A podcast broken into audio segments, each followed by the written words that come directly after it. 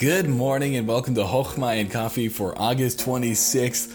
And it's crazy, we are getting close to the end of August already. Time is just flying, and it's weird to think that we have been shut down for so long. I mean, it was in March when I had to come off of deputation because of this whole COVID thing. And it's already August, it's almost September. It's just amazing how fast time is going by.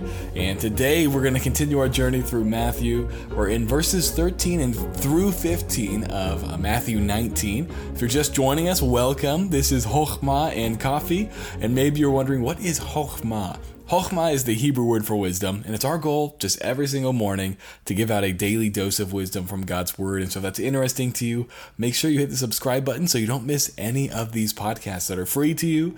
And they're free because they are they're patrons who literally they give every month so that we can do this. And I'm so thankful for them. Now, we have almost reached 10,000 downloads, and that is so crazy. 10,000 people have listened, or I guess people have listened 10,000 times to this podcast. And so I am so grateful to you all. And uh, let's continue moving forward. I mean, just going deeper into our study, into our love of God. And so let's read these three verses and see what's there for us this morning. And it says, Then were there brought unto him little children, that he should put his hands on them and pray. And the disciples, look at this, rebuked them. But Jesus said, Suffer little children, and forbid them not to come unto me, for of such is the kingdom of heaven. And he laid his hands on them and departed thence. I mean, this is crazy. You know, I mean, we together have been listening to this and been studying this. Jesus has just spent so much time telling them how valuable little children are.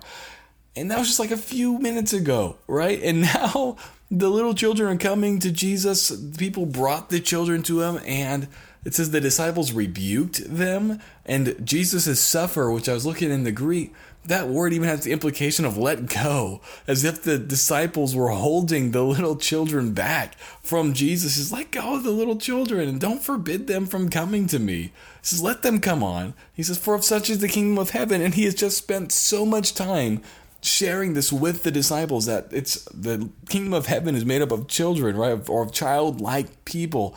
He says, except we become like a little child. He says that if we offend a child, it's better to mill. But that's all we've just been reading. And now the disciples still don't get it. Friend, that encourages me because I know that sometimes I need a lesson from God more than once, more than twice, sometimes more than like 17 times. Yet Jesus is patient. Jesus is kind and he just continues to help us through this. But friends, Jesus does love the little children. It's more than just a kid song. And so we need to be very, very careful. I mean, it's you've probably heard some of your teachers or preachers say. If they say it more than once, if they repeat something, it's very important. And for Jesus and for God to include this many times the saying that he loves children, that he loves children, it is very important. Jesus does love children, and He wants us to get that through our thick skull. And He wants us to make sure that the way we treat children, the way we speak about children, the what we allow children to do and to see, He is watching and He does care.